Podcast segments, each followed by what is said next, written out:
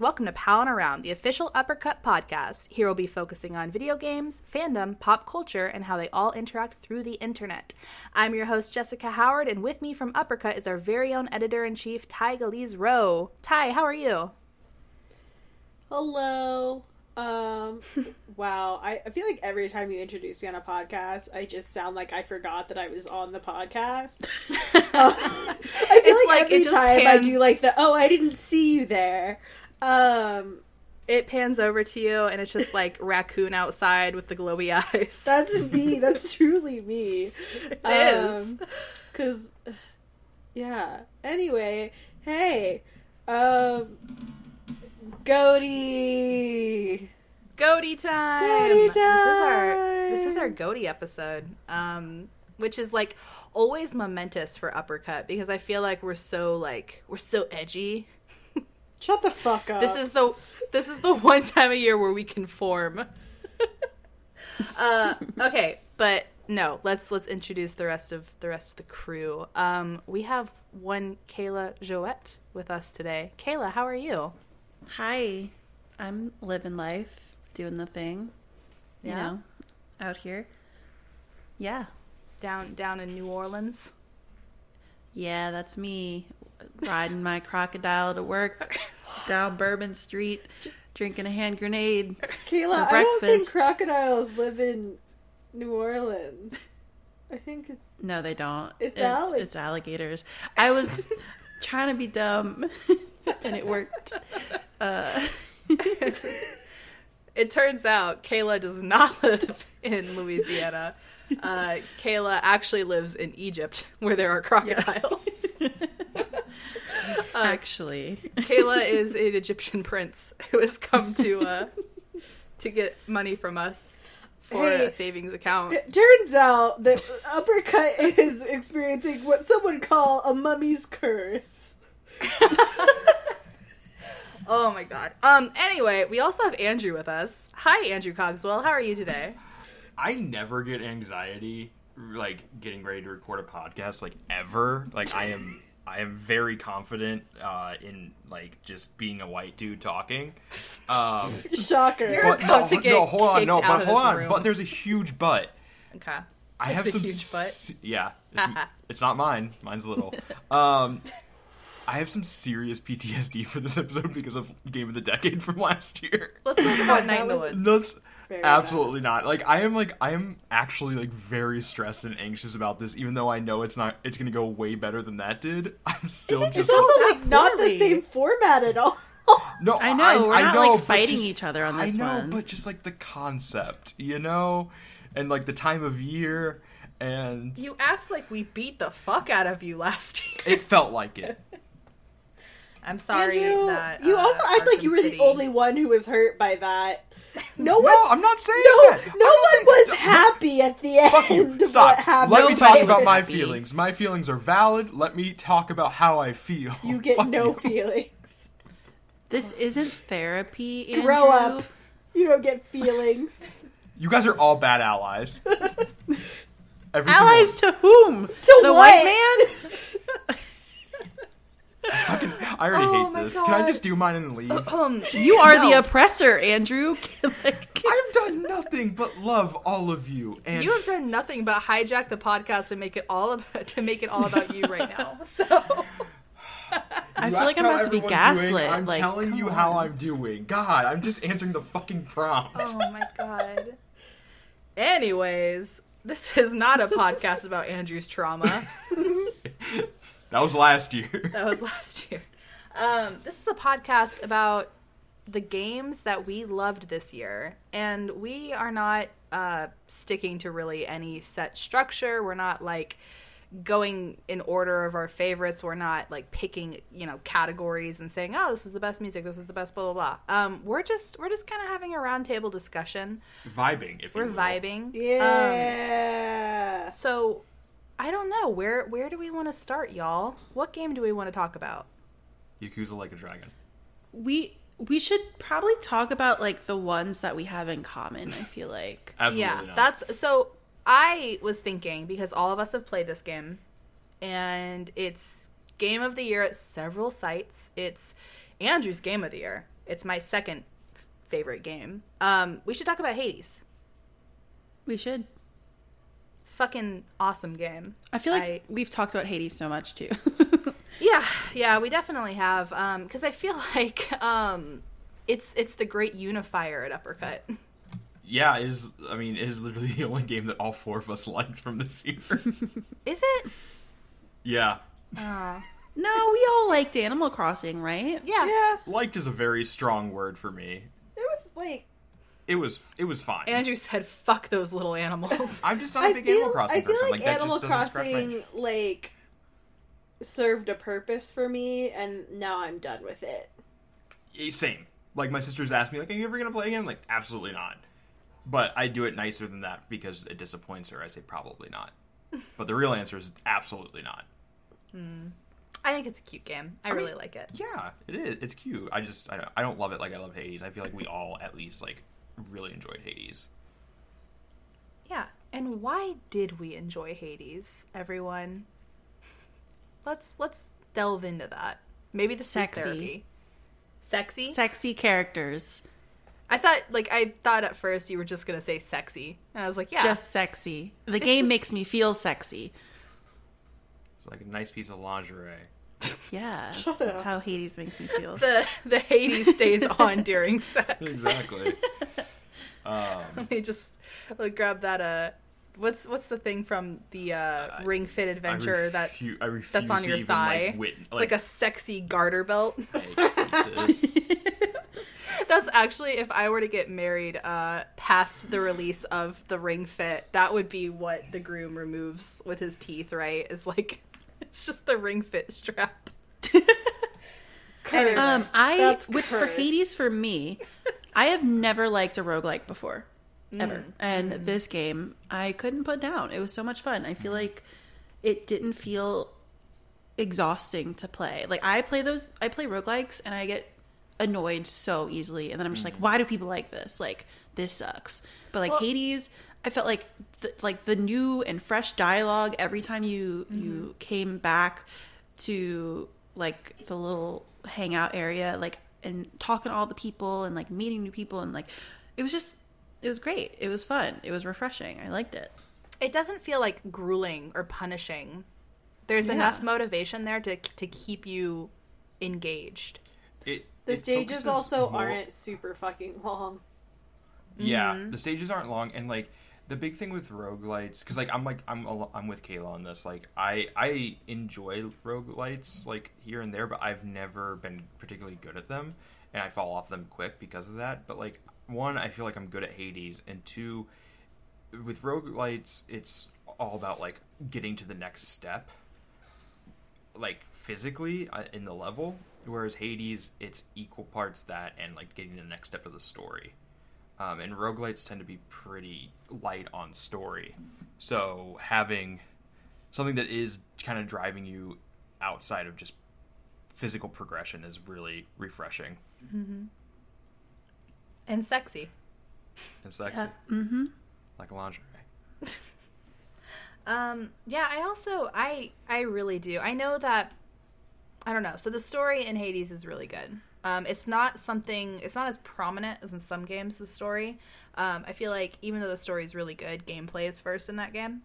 Um, but I do think it's really endearing. I cried at the end, or I guess like well the the end end, not like the first run, like the uh, the tenth one. Whenever you you hear uh, in the blood and stuff, and you you return to Tartarus. The credits roll. Yeah, that one that one it's, it's a it's a really good moment. Um, Still haven't gotten to that moment. oh, you haven't? I'm three Yeah. years short. Oh, my gosh. Damn, I- Andrew, even I've done it. Jesus.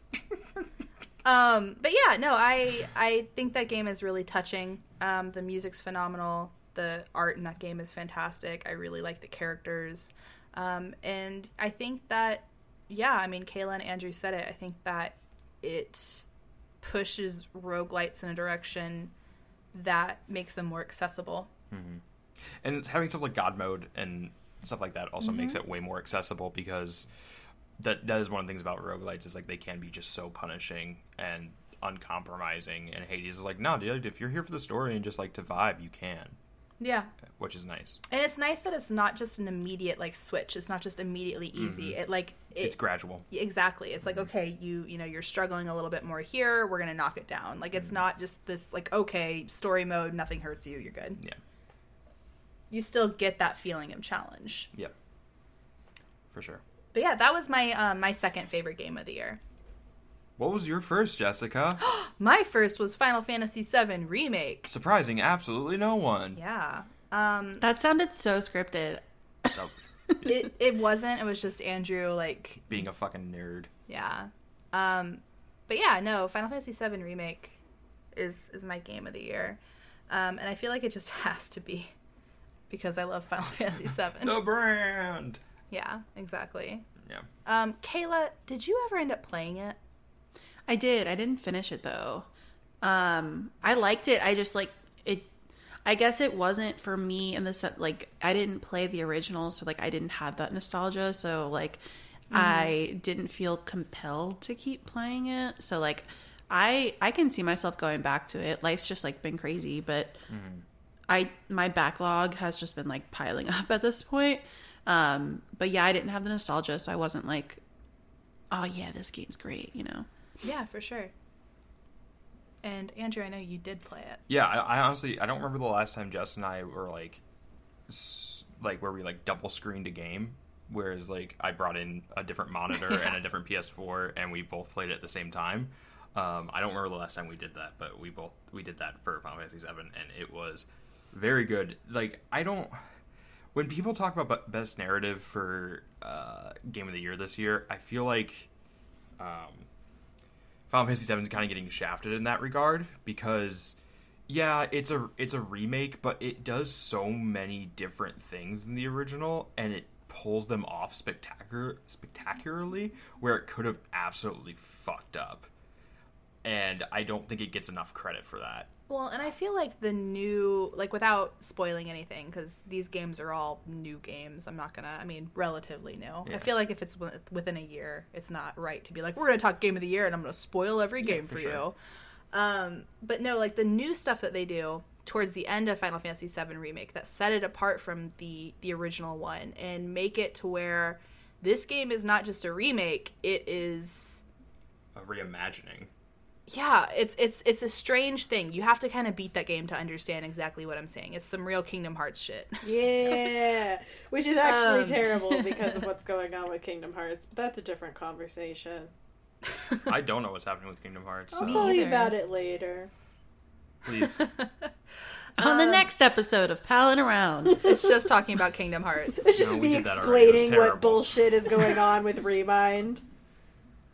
oh no, oh god I can't wait for this text. Anyway, but no so final fantasy VII does some weird stuff at the end but narratively it's it's just it's very interesting it was like a very cool way to go about like I don't know. Like like so here's the thing. I read the ending first before I even got to it because I Why? had feelings about Final Fantasy VII um, remake. And I read it, I was super pissed off. you were so mad. I was so You were mad. crying. Well, no, I wasn't crying at that point. You, okay. No, I wasn't. I cried. I cried when I first started the game. Um, but then I read that like a few days later. I wasn't crying then. I was just pissed off. I was irritated. I was like, I can't believe they did this. Um, and then I I thought about it for about five minutes, and I was like, holy shit, that's brilliant. Like that's like the perfect way to do this. And it was, I don't know. It's it's something that's very clever, and I feel like you're right. It doesn't get enough credit. Yeah. I'm excited for the next one. Like, it's easily one of my most anticipated games. Uh, I, whenever it comes out, like, I don't care. I I want to cry. I just I just want to play it. I just want to play it so bad. I know. Um, but yeah, Ty, you know, I Ty, I feel like you would maybe enjoy that game. To be I honest. want to play it, but I want to play Final Fantasy, the original one. yeah. But before I do that, I have to finish nine. So Goddamn right. I, Just- just Andrew, I tell Andrew I did. am going to keep my word to you, even if it takes me the rest of our lives. You know what? That's a commitment better than marriage, and I respect it. Well, to have and to hold for the rest of our lives. Anyway, As I drag my way through Final Fantasy IX. I think that we should move on to another game with a very compelling narrative that I feel like Kayla is gonna want to really talk about. And Oh God. um, I, think, we no, I think we should talk about The Last of Us 2. I don't want to because I don't want everybody to yell at me. I, Kayla, I'm not gonna I, yell at you. I will. s- I will say this before we jump into this because Kayla, you and I have not talked about this game recently. The farther I get away from that game, the more I appreciate what it did. I still don't think it did it perfectly. I th- still think it has a lot of flaws, but I appreciate it more than I did when I first played it. You know what else has a lot of flaws? Me? Me. Oh, look at us! Both Just of a couple us. flawed people. We're flawed, and like. th- I was gonna say something profound, but nothing was really coming out. So I was um, gonna say you're you're getting a bit meta there. Yeah, yeah.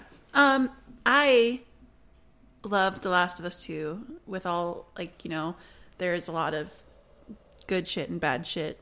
And um I don't know. I it's been a really long time since I sat down and played a game and turned off all the lights and like really immersed myself in it and didn't want to stop playing and felt so many things. Like I probably cried like 10 times and it wasn't in like a like it didn't feel like a gotcha way. Like it just felt really emotional. Um and i loved connecting with the characters i fell in love with dina like i i fell in love with abby i thought they were all really great and um yeah i don't know the narrative was was really nice. Uh, I don't know what else to say. I don't like. I mean, we're not going to spoil shit, and I'm sure a lot of people have played this game, and we do have a spoiler cast on it. Um, but I We think, do? Yeah. oh my god, we do. Um, Huh. I think one of my favorite pieces that I read this year was Natalie Flores's piece on The Last of Us Two about it being a game truly about love and yeah, that's just how I feel about it. I, I think it's just a really great game that made me feel a lot of things, and I still think about that, and I would like to revisit it, but um, you know, I don't know if I can put myself in that place right now. so Yeah. yeah, narratively, it was beautiful. That was that's my game of the year. I will say I um I've watched like Andrew play parts of it. I've started the game. I'm like a couple hours into it. Um and I don't know. I've I've been an observer of sorts of the game, and I do think that that game seems truly special. Like it, it does. Like I and I'm really glad. Like I know exactly what you're talking about, Kayla. As far as like you get older and it's so rare to like find games that like you actually like because you get so distracted right like you're like oh i feel guilty that i'm not doing this shit or like i you know what i mean like it's so easy to like not sit down with a game and just enjoy yourself so when you find that game where you can like grab a blanket and sit in the dark and you just like you just want to play it and like you wake up the next day and you're like man i can't wait to play that game like it's the best feeling um and so it's like awesome that you had that experience this year Something I, I want to. Uh, go ahead, Kayla. No, I was just I was agreeing. You're fine. Oh, okay.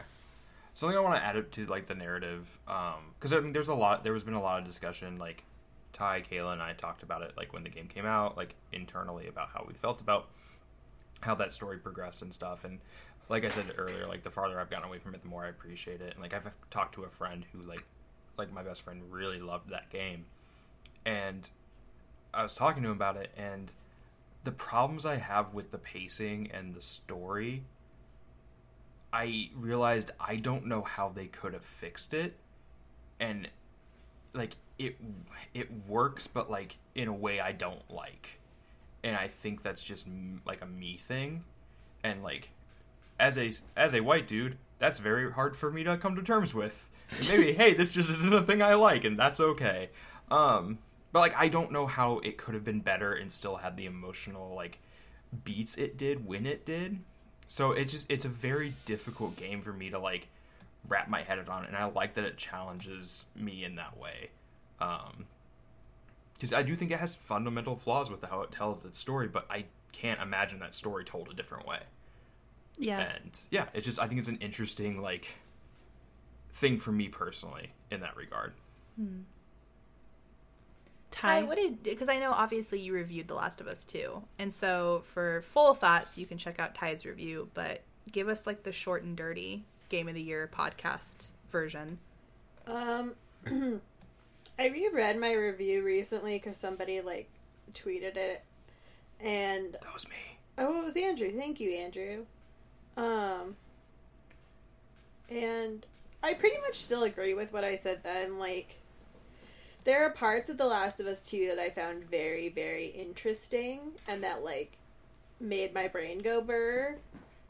But by and large, I did not like it. Um, I think it's incredibly unwieldy.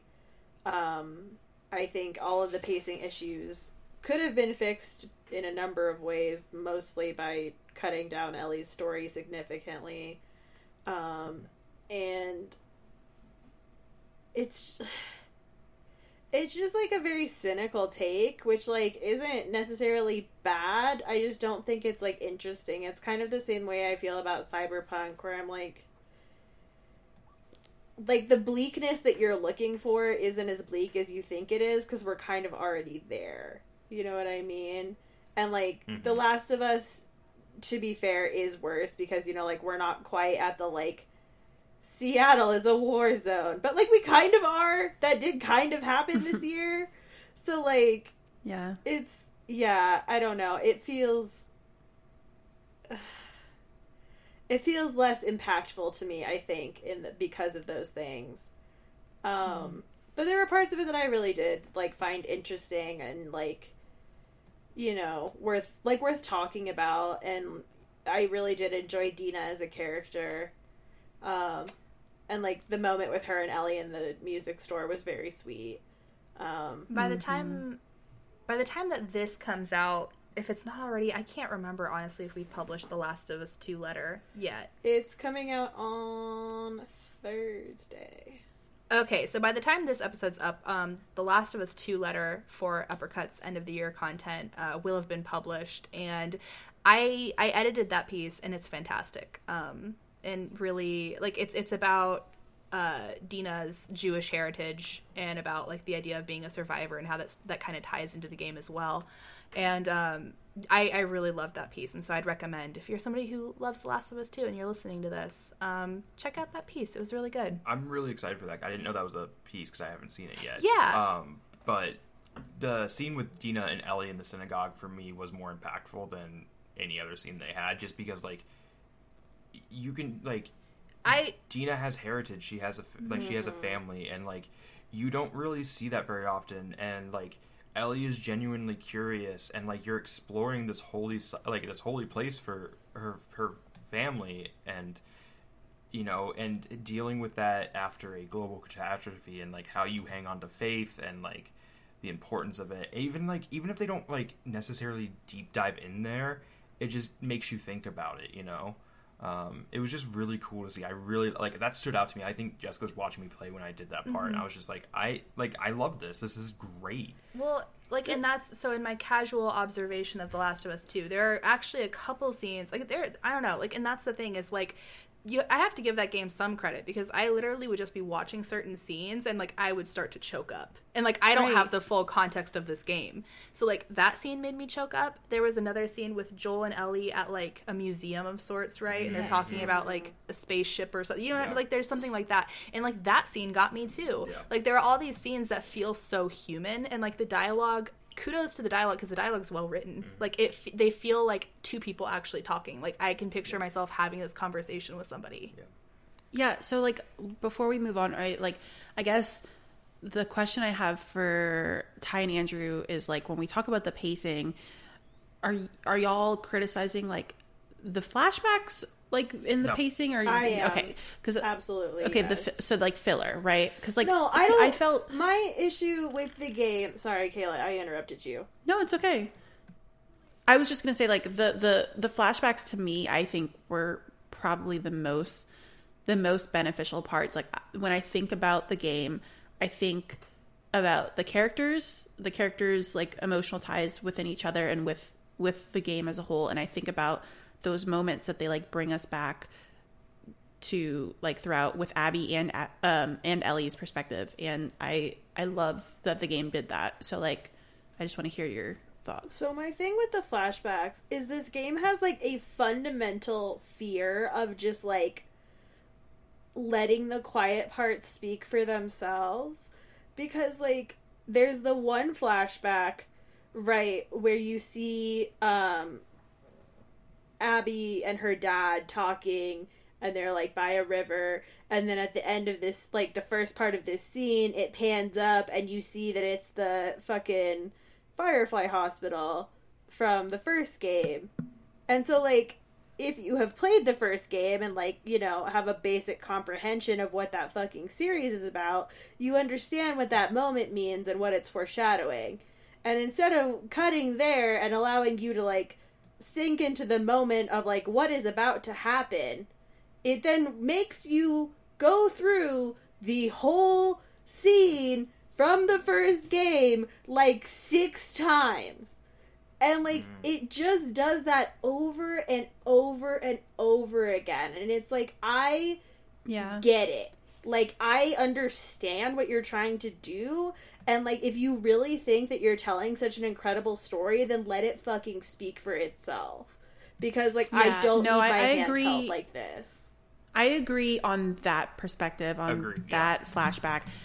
And my so, I don't know if they were trying to like which message they were trying to say if they were trying to be like this was so bad like this thing that happened was terrible and there was all these consequences or if it was like a PTSD message like I'm not sure where they were trying to go but it was so repetitive it just felt like they were really trying to hammer home the whole like Ellie and Abby are two sides of the same coin thing which yeah. like I fundamentally disagree with um yeah I do too. Um, like I just think like textually that's just not correct.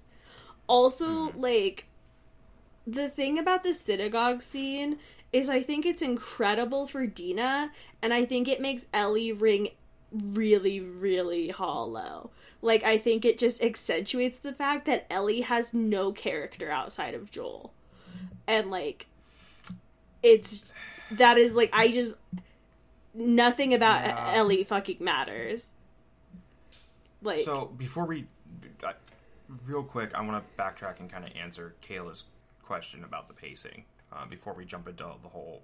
If we jump into the whole problem with Ellie as a character, um, Wait, but, hold on. This is another uh, Last of Us Two podcast, actually. so my my problem. So to talk about the flashbacks really quick, I don't mind the flashbacks. I agree with Ty that like the, the quiet moments do not speak enough, or like they don't let them speak. My other problem with them is sometimes they were used as a crutch. Like for example, one that sticks out to me that is uh, Tommy teaching Ellie how to shoot a rifle. Um, and use the scope, and then like when you go back to present time, it's like you have a rifle now. Here's a scope. It's like that's a really shitty tutorial. It, yeah. that's, and that's what it felt like. It felt like a shitty tutorial. Um, and it felt like those kept happening conveniently when I needed to learn a new thing. Yeah, and it was also like really late in the game. It's like I don't need to. Yeah. Again, like I don't need you to be holding my hand at this point. Yeah. Um, my fundamental problem with the pacing is I am a firm believer in the idea that Ellie and Abby's stories being separated how they were, where you play as Ellie for the first half, Abby for the last half, and then you go back to Ellie, was a mistake. It was bad. I I firmly believe that those days should have been interchangeable. So like you play as Ellie day one in Seattle, Abby day one, uh, and bounce back and forth between the two I of them. I disagree completely. See, I, I think it should have been a sandwich. I, am curious because so I started The Last of Us 2. Yeah. And then I got um, wrapped into having to do cyberpunk shit. Sorry. um, but I was actually really digging The Last of Us 2 when I started it. Mm-hmm. I'm only a couple hours in. Um, like I'm starting like I think the day one with Ellie. Yeah, you're you yeah. just got to Seattle. Yeah, so you're not I, even on day one yet. God. Well, you just when you set up base, then it starts day one. Oh, okay. Yeah, well, you just get ready for a long fucking ride, even though it's not actually that long. I'm curious though, so like, cause I I'm gonna play this game and I'll get back to you y'all to, to you y'all to uh, y'all in like a few weeks or a week. I don't I don't know how long it'll take me, and I'm curious to see how I feel about this. So my big argument for I know Kayla, I know you disagree with me. Like we've talked about this before. Like when the game came out, my big argument for it is you have that tense moment at the end of Ellie's thing, and then it's like, And, And I it's love like that. I, I love hate that. I I love hated the that. suspense, and I no, I loved it. I loved the way that they split it up because I felt like I just it worked for me. It See, was it was I was- like being invested in Ellie, and then I was like, they wanted you to to feel things. They wanted you to feel angry with Abby, and they wanted you to not understand and be uncomfortable. And but see, I liked that. I liked that feeling. for me, it, it kind of drove home, or it kind of accentuated what Ty said earlier about kind of feeling ham fisted on like they're 2 sides of the same coin. Um, I feel like if you had bounced between Ellie and Abby and like seen their journey and being like, both these people are fundamentally fucked up and they both have a problem like with revenge and everything like like everything that they have a problem with like as characters and when you get to the last scene with ellie on day three and then it rewinds it sucks all the air out of that situation all of it completely I also and like I swear we're moving on. I swear I, I we're going to talk about this game, and I don't want to anymore. But like, what I I loved about it so much is I feel like if it would have been sandwiched together, my brain wouldn't have been going like, oh, this is what what's going on in the background right now. Like I wouldn't. I when I played as Abby and I was going through the motions, I was like thinking about like the situation that was already happening that I played mm-hmm. hours ago, and I don't feel like it would have been as effective in that sense See, of the thing is, my pitch for what they should have done is not that they should have alternated. It should have been day one Ellie, all of Abby's days with cutscenes of Ellie's days two and three because you don't fucking do anything in day two and three With with Ellie? Ellie. No, all you you, do don't. is run around Yeah. and kill people. Team Abby. You do not do anything. so literally, you I'm could very just excited to play this. you could literally just show the shit in cutscenes and then like Yeah. do all of the stuff with Abby and then you would get to like I can't say that much because Yeah. Jess is gonna fucking play it. But they could elaborate on some of the world building stuff that they were doing in Seattle that like a mm-hmm. lot of people were like, this felt really rushed. And like they could mm-hmm. have elaborated way more on that and they would have had more time because you wouldn't have had to be Ellie for fucking 15 hours crawling around the 75th gas station fucking murdering Yeah. people. as one does. Yeah, hopefully not yeah. um we should move on though We should. Okay, so we're Kayla, gonna move on. Oh my you. god, we should definitely move on. Yeah. i love you I love you. I love you all. I'm sorry, but I, I take a stance that this game is beautiful. and you're entitled to that I, I will you. text you about it, Kayla, because I feel like I will like it. I don't know. Well, I'll text you about it. Um, but anyway, we're gonna move on. um, we're going to actually channel the spirit of one Monty, who is not on this podcast, uh, and and I'm gonna let Andrew talk about it because he also played this game. But I think this was Monty's game of the year, if if I'm not mistaken. Uh, but we're gonna talk about Yakuza Seven. let's go um hello it's andrew and monty inhabiting andrew's body yakuza like a dragon fucking rules um i ichiban as a character so for those of you not familiar like yakuza 0 through 6 all feature Kiryu as the main character and it's a like a street brawler and this time they're like nope it's about this new guy named ichiban who you've never met before and now it's a turn-based rpg and it just fucking works. Like for the most part, it's a really competent RPG. I have some problems with like the end game like fighting uh, because I think it becomes kind of unbalanced. But this is also their first RPG. But like the story works. Ichiban is an incredible character. He's so lovable. He's probably my favorite character of the year. Um, by like a fucking landslide. I also can weigh in on this one as an observer, as an observer of games. Um, I Just watched the Andrew fucking play like Twitch viewer. Just in the chat. no. I think I actually am gonna play Yakuza Seven too. You should. So I watched Andrew play ba- like the a lot of that game, a lot of that game. I played a lot of that game. Yeah, um, and I watched you play a very good chunk of Mm. that. Um, I watched a lot of the cutscenes. I missed stuff at the beginning, Yes. but towards the end of the game, I was really hyper fixated on watching Andrew finish it. Um, but Ichiban as a protagonist, like I I was watching the ending and I loved him. I absolutely fell in love with him, even though I I was not playing the game. He seems like a very genuine, like like just like a good character. Like we need more of those types of characters. Um, and the game seemed fun. He's fundamentally just like a good guy, but not like not corny to a fault. Like he would still beat the shit out of someone.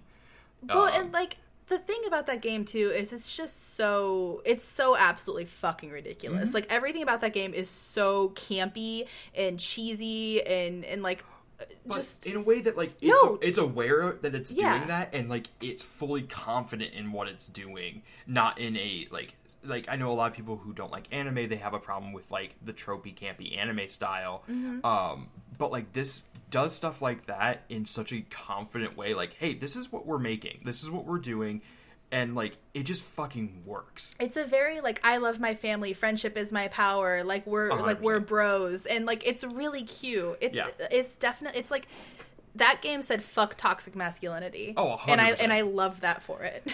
the the other thing I'll say, and like, so I played Yakuza Zero, Yakuza Kiwami, and Yakuza Like a Dragon all within the span of a month because I have a fucking problem and because I'm friends with Monty.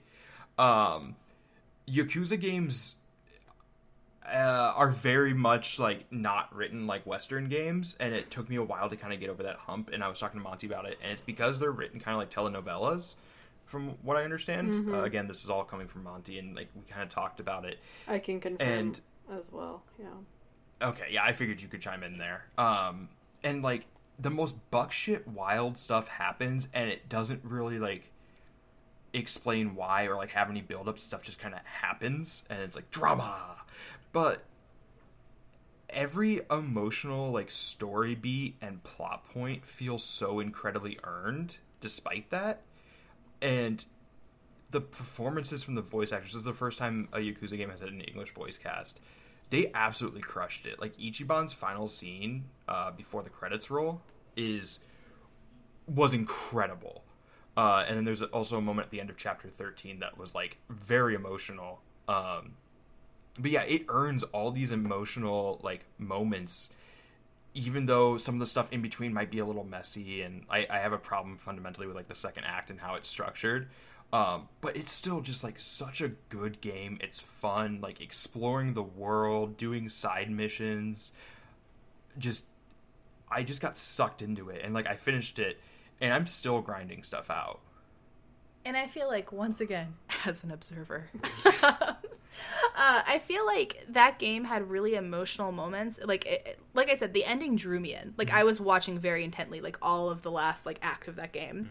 Um, but it has these really emotional moments without being like bleak and dark and edgy. It's just tender. Mm-hmm. It's it, it- like bad things happen, but like it doesn't feel like it's just trying to drain that from you. Like it's like begging for you to like react. Yeah. It's like I, and I really appreciate that. No, that's that's a great point. Yeah, it's not it's never dark for the sake of dark. Like yeah, bad like you said, bad things happen, but it's never like and then this person died because we got to make the protagonist suffer. It's it's never like that, um, and it never even comes close to being like that.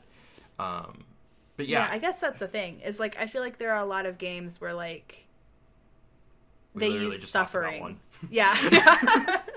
but no, there's a lot of games where like suffering is like The motivator. yeah, the motivator or like it, it's just like I don't know, it's just it it's a lot, you Yeah. know? Like Not every game needs to be that. No, like one like, and they're like even the side stories, like they're optimistic and hopeful and fucking weird. Um, I don't like I tweeted this like as a kind of as a joke, but like Yakuza Seven might be game of the year just because it lets me have a chicken named Omelet run a brothel. um, and he's one of my best employees, and he's also a summon.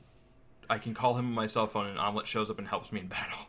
Um and like it's shit like that that is just so fucking weird, but again, it does it so competently and confidently that it just fucking gels so well together. Um and real quick, since we're talking about Yakuza, Yakuza Zero and Yakuza Kiwami, fantastic games. They're on Game Pass. Please fucking play them. Start with Zero. Um, I loved Zero. It's my favorite game um, that I played this year that wasn't from this year, hands down. Um, it's it's such an emotional ride, and it does things so incredibly well um, from a storytelling perspective, and just how it ties characters together. And it does. What's funny is it does something very similar to The Last of Us Part Two, where it has two playable protagonists, but the pacing actually works. Um, and this game was made years ago. Um, but yeah, I I'm now a full fledged like Yakuza fan. I I'm taking a break after seven, uh, and then jumping into Kiwami two, um, just because I've played a lot of Yakuza lately. But like, I cannot say enough good things about seven. Like, uh, there there are some issues with like a little bit of the storytelling in Act two and some of the RPG systems, but overall, it's a very very good game. Um, and I'm very excited to see what they do next. I cannot wait to hang out with Ichiban more. I adore Yeah, that stupid, stupid man. He's going to be the protagonist Yes. for a while. Yeah. Like, yeah. Which I, I saw the article the other day where Mhm. the voice actor said, like, yeah, I'm going to be doing this a Yeah, while. he said, "You guys are going to be empl- are paying my bills for years to come." Which, like, The confidence, That's, that's great. That's great. yeah. So yeah, Yakuza Like Dragon, incredible. I know it's Monty's game of the year. Um, Monty and I have had multiple conversations about it over the last few weeks. Um, just God, what a fucking game! And uh, so we've we've focused a lot on AAA games. Um, so I am now going to turn it over to Ty because Ty, you have uh, Cyberpunk, weird. shut the fuck up. Ty, you have a list of a lot of a lot of indie titles. Um, Shocker. Shocker, right? Um, so I'm gonna let you pick maybe a couple of those to talk okay, about right now. well, now. actually, no, Jess. I'm gonna let you pick. You reading those titles? what do you want to hear about? I want to hear about Paradise Killer. That's what I want to hear about. Okay, Kayla also played some Paradise Killer, right? I did. Did you finish it? I didn't finish it. I'm like such a bad game finisher this year. Um, I have stuff to say about Paradise Killer. Wait, did you play it, Jess? I have stuff to say about it. Okay, that's ominous. Um, Paradise Killer is arguably my game of the year. Um, I don't know. It's hard to decide because like this was a year where like the Perfect Bandit port came out, so like fuck me. um, but Paradise Killer is a like walking simulator um visual novel hybrid where you are solving a murder mystery um and you are like playing as this character named Lady Loves Dies who was exiled from the island that the game takes place on for uh fucking up majorly and um they bring her back because like this horrible murder has happened right when they're like moving islands. Um and so they need someone to like figure it out and like get order reinstalled essentially. Um and so it's like very heavily influenced by like Danganronpa 2 and um fuck I can't remember the name of the other game right now. Fuck fuck fuck fuck kind of Ace Attorney but there's another one that of course I can't fucking remember right now and people are probably screaming at me. Um but so like a lot of those like trial murder games um and you can tell like the the something that made me i think really really enjoy it was the fact that like you can so clearly see the like love letter written to Danganronpa 2 specifically in Paradise Killer and um Danganronpa is a franchise that I have a complicated relationship with because I really liked the first two games, particularly 2, and then I fucking hated 3 a lot. like so much. Um so and that keeps happening to me. So maybe it's me. Maybe I'm the problem. Um but I like how you just had a revelation mid podcast. Like, That's the best time to have them. is it is it the kids who are wrong? no. it's just like every time there's like a third like the third installment of like a series I like, it's always like, oh, I don't really like this anymore now. What Um, about Kingdom Hearts I just 3? picture like the Toy Story, like I don't want to play with you anymore. that's literally like like a franchise releases third game, Ty just drops it. What about Kingdom Hearts 3? Didn't you like that? It was alright. Okay. I'm like very done with Kingdom Hearts now, though. You know what I mean? Like I don't. What? I have no That's, that's a separate text thread. Like yeah, I just like like literally like with this with Dragon Age with Danganronpa. It's like oh, I just like I don't want to continue anymore. But anyway, um, but Paradise Killer is very cool. It has like weird, vaguely eldritch like old god shit going on, and it's also just kind of about like this weird like sci-fi vaguely god shit where like everyone kind of sucks and you just have to like and it really really wants to court the idea of like the difference between like the truth and like facts. Um and i think it does that with like probably mixed success but i think it's a very interesting experiment. Um also it's visually very cool i think. I like the aesthetic a lot. It's very like vaporwave and neon but like kind of glitchy looking um when you're walking around because when you walk around the island it's all in first person. Um and the art is pretty i think and the characters are fun. And um i thought it was very good. I liked it. Grace and i are writing letters about it so look out for that. I so here's the thing with Paradise Killer. I really, really wanted to play the game. But like, is there something like you guys can think of that inexplicably inexplicably they can't talk. Uh inexplic why can't I not fucking say that word? Inexplicably. Inexplicably okay uh terrifies you. Like fucking terrifies you. Yeah, Death in the Dark. i Line. mean there's like What? there's purposely specific oh, we're not just. there's like specifically like very bad vibes to that game Yeah, like that's the thing. Okay, so so um But- but Ty, like you know how you play Persona 4 and you fucking hate how Persona 4 makes you feel? Mhm. yes Yes. That's how I feel with Paradise Killer. Like that game just gives me the worst vibes. Like No, you and start off in that like that's correct that is the right feeling yes. I I agree. no because like, like, the so whole you start off in that like marble area with like the skulls on the wall and all Mm-hmm. that gold and it's like gaudy. Like being in that area made me feel like sick to my stomach. Yeah, like, no, there was that something is the about it that was and like and I get that that's the point and like like the game seems cool like I'm not gonna knock it but like it's something that's so like disturbing to me that like I can't play it like it Mm-hmm. freaks me out Yeah, no, that's like that's totally valid if it's like too much, but like it's very very intentional and if it is already bothering you, it's probably good to jump off now because it does get worse.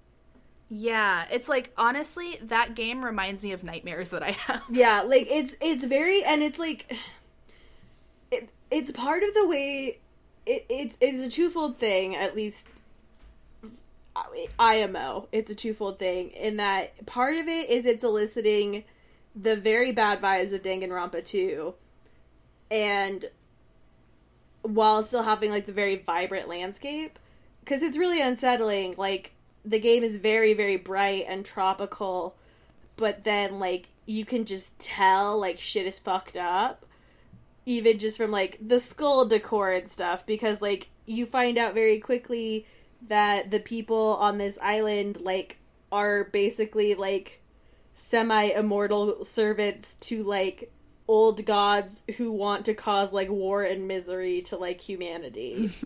Um yeah. and so like the whole and it's weird because like I don't usually mind like juxtaposition between like like bright and bubbly and fucked up, you know? Like Mm-hmm. sometimes I feel like that really works and I really dig it. But like that to me there's just something about it that gets under my skin and like I said I it think just it- feels like nightmares. For me, I feel like it's the movement, and I don't or like being in that like first person. first person, view, yeah. It's- like moving around in the game is very unsettling. I truly Yes. I, I don't know how to because neither of you have played Danganronpa 2, right? no. No, I've seen it. Like I've seen Andrew play it. Like I know what the like movement and stuff like and like the the pop up people and stuff. But like and like I I see how it takes place after. I don't know. It's just there's something about the combo of like because in Danganronpa it doesn't bother me too much. Like I can watch that and like well, you I don't know. It's also like different. It's different playing it. Like I used to, like Yeah. like Danganronpa. Like if I like at one point playing it too much actually did genuinely give me like really bad nightmares. Um, Ooh, Yeah. okay. it's just like a different like like playing it is different but two there's like when you play two specifically because one is like you're in the school and it's just like very creepy right off the bat but two you're on like this beautiful tropical island and all of the characters are a lot more colorful and so like it does have that same exact energy and then like the way that you move around plus paradise killer makes it worse because like the aesthetic of the world when you're in first person is so like glitchy and like pixely and weird.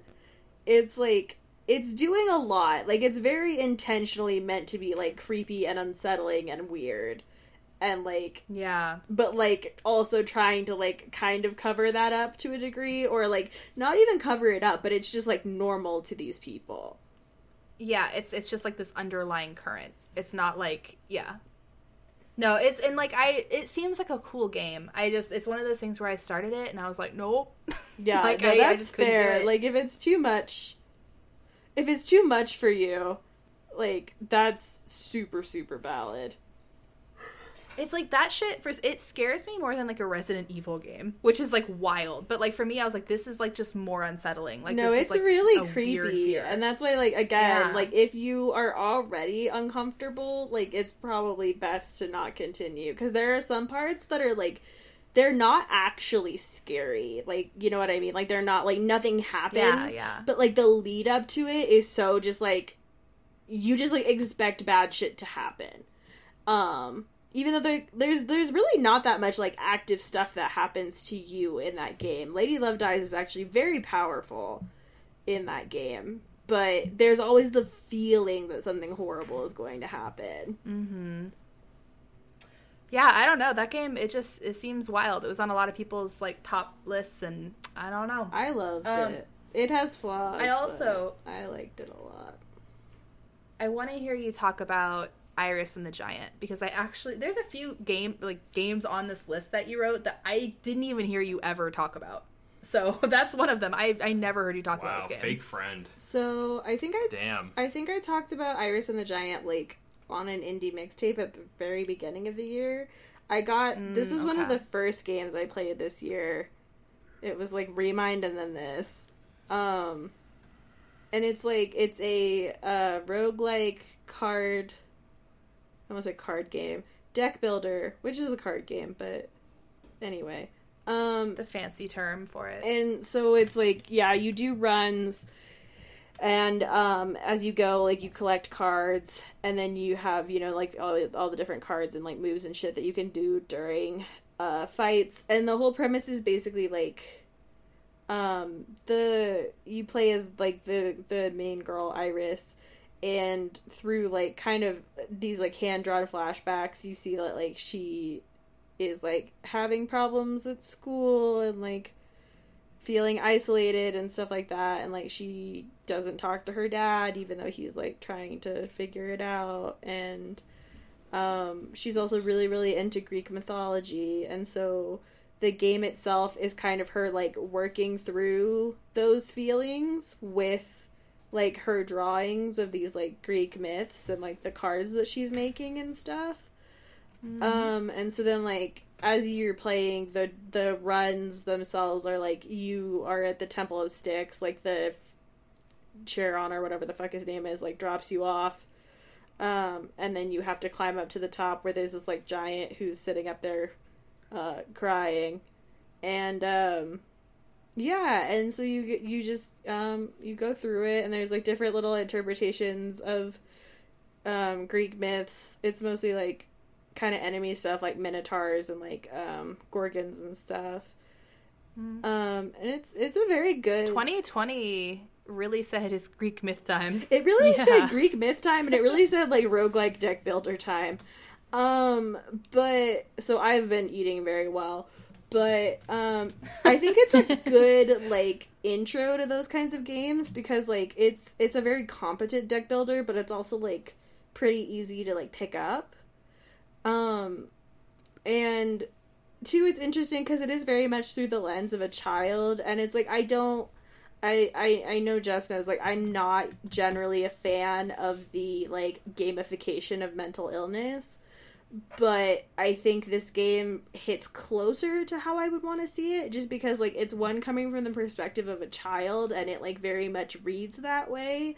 As far as like it's never saying like oh she has depression or anything like that but it's just like her talking about like the way that she's feeling and like her interactions with like her classmates and stuff and her dad. And then too like even when you do get to the top um like the problem is not solved you know what i mean? It's just like Yeah, it's not like, oh, and now you're better. yeah it's like it's more of a revelation of like okay like here is a next step.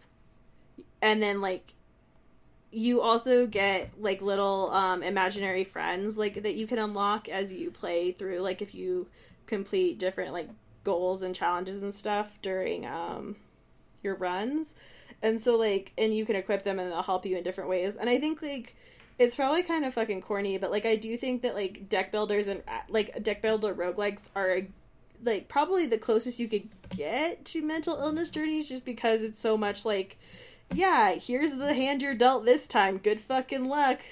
Like try and see what happens. Maybe maybe you'll do really well this time. Maybe you fucking won't. Like you know there's a whole there's a whole thing about that. But yeah i don't know it's just a nice little game i like it I like that. I'll have to check it out. It sounds really cool. it's on Is, is that on just piece? Okay, that's what I was gonna ask. That sounds pretty cool. Uh, I'm gonna jump to another game that is all about Greek mythology, and I think I'm the only one here who's played it. But oh no, Andrew, you yeah, you played it a bit too. That's right. Yeah. Yeah. I just angrily pointed at myself. You guys couldn't see that. I want you all to know. Um, but yeah, no, Andrew played it a bit too. Um, but Immortals, uh, Fenyx Rising, which came out a couple weeks before Cyberpunk did, right? Like Yeah, beginning in of November. Yeah. Yep. Um, so that game, I really it wasn't on my radar at all until I did a preview of it back in like September or something like that. Um, and I thought it was super super fun. Um, and I was I was really excited to play it. The game came out. I ended up getting a code for it um, to do a review, and I really enjoyed my time with it. And I have talked to people about this this like since the game came out. I feel like there's just a lot of games that don't necessarily I don't know, there's there's like this loss of emphasis on fun in games. Um there's just there's so many that are so that take themselves so seriously. Um, and so Immortals for me was like a breath of fresh air because it is it's it's it's very much Breath of the Wild with Greek mythology. Um, and it has writing that feels very like fable ish. Um, and I don't know, it makes for it's it's like a solid B game. You know, it's not like it's it's not my game of the year, but it's definitely like in my top five because I just had such a fun time with it.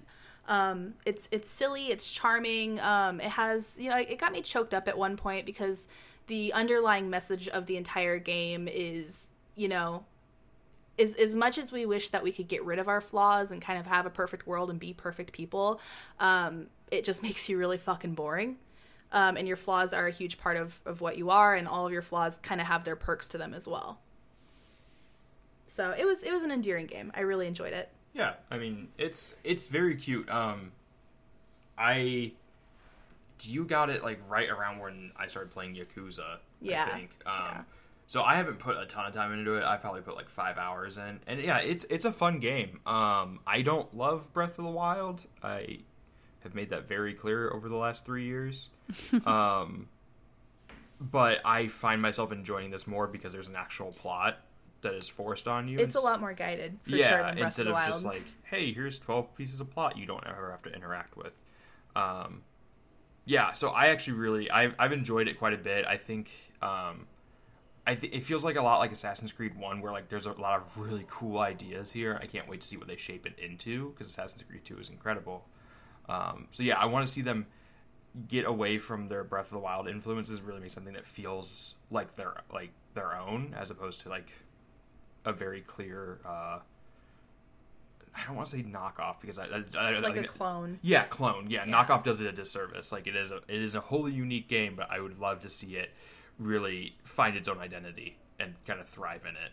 So I'm excited to see what they do next with it. Yeah, to me, there's still there's still enough differentiation. There I guess between the two. Um, like I think that the combat in Immortals is way more fun. Oh, 100%. and like the RPG elements that totally come from Assassin's Creed, Mm-hmm. um, because it's by the same people who did Odyssey, and there's like a there's there's some overlap there. I feel like. I mean, you would know better than I do, but I feel like there's very obvious overlap. Yeah, I mean it's very much a. I mean it feels like Assassin's Creed meets Breath of the Wild. Yeah. Um, you climb stuff. You have a stamina bar, which is very much Breath of the Wild. You cl- try to climb one direction, your character goes in another direction. That's very much Assassin's Creed.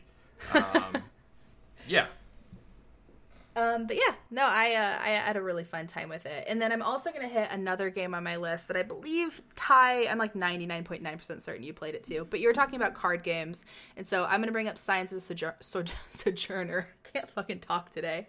This is what happens when you do like five hours of podcasting in a day. Um, but yeah, I think you played that game, right, Ty? I did. We got a Cody code for it. Yeah, I say I was like 99.9% certain you did. Um, I did not play this game until the very end of the year. I like sque- squeezed it in last minute um, because I knew it was like a two hour long game. So I was like, I have no excuse not to play this. I've heard it's really good. Um, and so I played it, and I thought it was really, really, really interesting. It's so like there aren't very cool. I wish I had spent more time Yeah. with it. it's I like the fact that and we had a piece on the game on Uppercut. God, is it published yet? It an literally came out like? Today, yesterday, Yeah. yesterday. it came out within the last 48 hours. Yeah, Yeah, and just talking about how like one of the great things about that game is it, it- you can't really you can't trick it. You can't you can't make yourself win it every time. You know what I mean? Like you have Yeah. to you have to lose pieces of yourself as you as you leave home. You have to, you know what I mean? I don't know. It's it's just it's a very interesting mechanic that conveys what truly happens to you and your identity as you grow and as you change and as you you know leave places where you once lived. Um it i don't know it's clever. It's i i love when any game has a mechanic to it or a gameplay element that like really feels like the emotion they want you to be feeling. It's it's like it's a really really cool idea for a deck builder because like you would not i feel like or at least like i personally probably never would have been like that's a really interesting genre to use as a way to like convey different methods of communication and growth. But it works so so well at doing that and just like showing that it's not about winning and it is just like there are going to be times where like you're going to say the wrong thing or you're not going to have anything to say. And like it's just really cool. It's a cool game. I wish i had spent more time with it. I just didn't have time when it was out yeah but- i conceptually yeah it's it's it's very interesting. Like i feel like it's it's two hours long. I feel like it's fairly inexpensive. Like i think i paid like 10 bucks for it or, or something you know? Like i feel like it's one of those games where i would recommend everybody play it i think it was also in the itch uh, black lives matter bundle. Oh yeah i think it was too. And yeah it's it's the type of game i would recommend everybody play it just because like i said it's just it's just a quick little game. And i think it makes you think about communication and identity um, in an interesting way. And it's not this like goal oriented like driven competitive type deck builder game. It's very much like it's a lesson in itself. So it's it's a really cool game. Um but anyway we're gonna go ahead and uh, we're going to to let andrew pick a game. Andrew what do you want to talk about? I don't have a good segue for this. That's fine. Um, I want to talk about Wasteland 3 okay um, because I have not talked. I don't think with anyone about it. yeah i didn't even Um, know you played that I did. I played about 10 hours of it in the span of a few days because I really got into it. And it's a very good game with a giant asterisk next to it. Um, it crashes a lot, uh, or at least it did at launch. Um, so while I got really sucked into it, it got to the point where I was just like, I can't do this. I'll wait for them to patch it. And then I kind of bounced off of it and I haven't gone back to it. But I really want to because, like, so it's a tactical RPG set in like a post-apocalyptic Colorado. Um, My home. This, yeah, like yeah, it's it's in Ty's backyard. Um, Literally, they filmed and- it here. Um, they filmed it. Um, and yeah, it's just it's a it's I'm not much of a tactical RPG person, but it's very accessible and like doesn't require you to be like an XCOM pro or anything like that. And just like the situations and characters are cool. It's I believe it's made by the same people who made originally made Fallout. Um, and it has big original Fallout vibes. It that game seems exactly like old Fallout, Yeah. which I think is super fucking cool because I loved Fallout One and Two. Yeah. um, it's like a two point five D thing, right? Yeah. Mm-hmm. Is that what it's called? Where it's like at that corner angle like that? Yeah. Um, I'm a games journalist. I know words. Uh, no, that game it looks really cool. It was a ton of fun, and like you make the game by, or you start the game by making two characters, um, and that's like your first, you're like you're starting a squad, and then you recruit people as you go, and like they all have very different skills, and you don't want anyone to be like a jack of all trades because they will just get absolutely annihilated. So you kind of have to pick who you want in your active party. You can have up to four people. Um, like for example, there's animal handling as a skill, and that lets you potentially recruit animal friends. Like I, at one point, I had a chicken. I played a lot of games about chickens this year. you uh, truly did. Was the chicken named Omelet? It was not. I don't remember its name. It was a funny name though. Um, yeah, and like the chicken would fight with me, and it was surprisingly effective. It was great. Um, but I would not have been able to do that if one of my characters didn't have a good enough animal handling skill. Um, but yeah, it's just it's a very cool game. I, I want to play more of it. I, I it's been patched quite a few times, so I want to jump back into it. I might actually do that tonight. Um, but yeah, I just wanted to give a shout out to Wasteland Three because like it kind of came and went because it had so many problems with it at launch. Um, very much like a certain Polish game that just came out, but the difference is it didn't have eight years of hype behind it. So Womp womp. uh, next person I'm gonna go to is me again. Hi. yeah. I'm gonna. Are you? You're in a rolly chair. I'm about to push you away. uh, no, I'm gonna go to Kayla for uh, Destiny 2 Beyond Light because Kayla, you you are the world's biggest Destiny fan. I Um, squeezed that guy, that that guy on there so like five seconds ago. I was like, how did I forget to put this on this list? Yeah, so I want to give you an opportunity to um, gush about the game because I know Oh, I, I love hearing you gush about it. okay. Um. Yeah, I say this every year. Destiny's in a really great space right now. Um.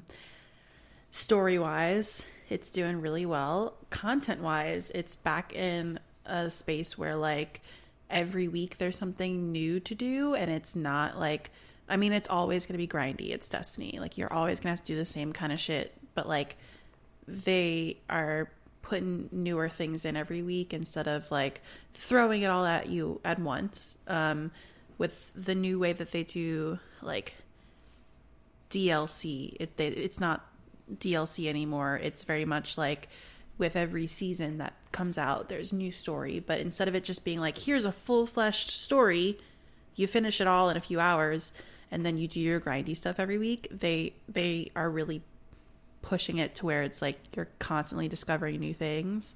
Um, just like makes it more fun for people to get on and hang out with their friends. Also, it's like it used to be so confusing sometimes to like level up because you were like, I don't know what to do and do I do this first or this and there's a lot going on. But you just like you can do anything now and you get power and it's really cool. Um it's season of the dawning right now, so all the fun Christmas stuff and you can bake cookies. Um Aw. yeah, it's fun. It's a good time. I always love Destiny. I haven't gotten to play the new raid yet, um, just because I haven't really had time. But I am.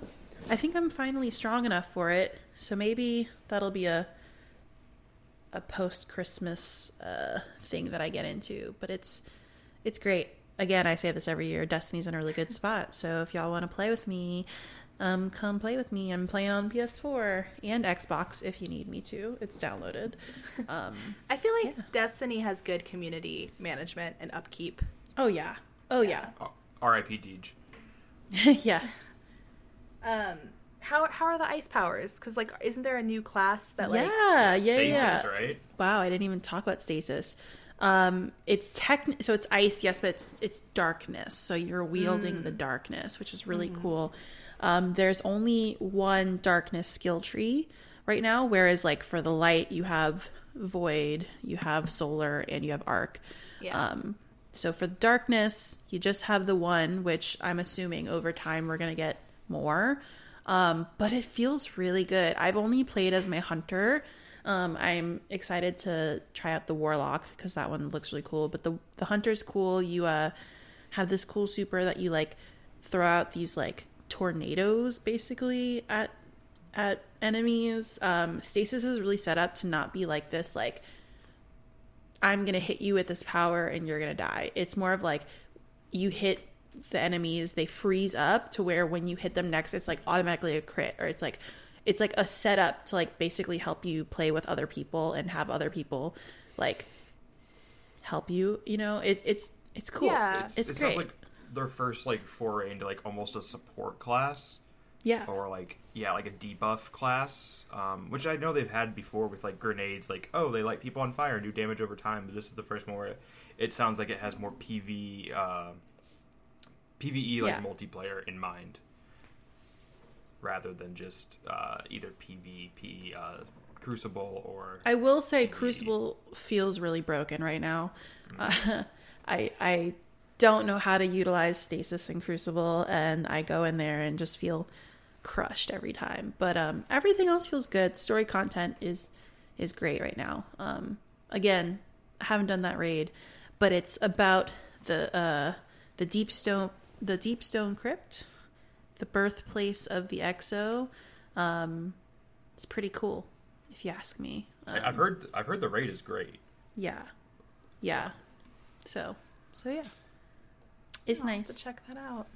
Yeah. Now I'm gonna go from Kayla's baby to Ty's baby, um, or I guess I don't know, mommy. She has more mommy vibes. Oh, no. Um, let's Par- talk Bayonetta. So, in the year of our Lord 2020, um, I got to review Bayonetta on the PS4, and it was incredible. Uh, because this year was Bayonetta's 10th anniversary, it was also Vanquish's 10th anniversary. So, even though Nintendo now has the rights to Bayonetta, they let Sony slash Sega, I think, do a like uh remaster bundle or I don't know if it was a re- whatever. They made it like prettier or whatever and then like ported it. Um and it fucking owns because Bayonetta fucking owns and playing it on the PS4 is incredible. And I wish that they would do it for Bayonetta 2, but they won't. I, you know, I don't know. Do you think they won't? I think they won't because Nope. Nintendo like actually own owns Bayonetta 2. Ah, yeah okay. bayonetta 2 was a wii u exclusive That's right. I totally forgot about that. Yeah. Which what a bizarre choice for Nintendo to be like, yeah, we want the naked hair witch. Uh, that's who we want in our roster. It just seems like a very anti-Nintendo thing. Um, Okay, but also I- I've seen Shulk. He that man's not wearing a shirt. yeah, but you know that people treat women's bodies different than men's bodies. I know, I'm just saying. Nintendo seems to be like willfully ignorant about how horny some of the things in their things are. Yeah. Yeah. Remember when Bowsette was a thing? Mm-hmm. And they had to come out and be like, no, it only works on Toad.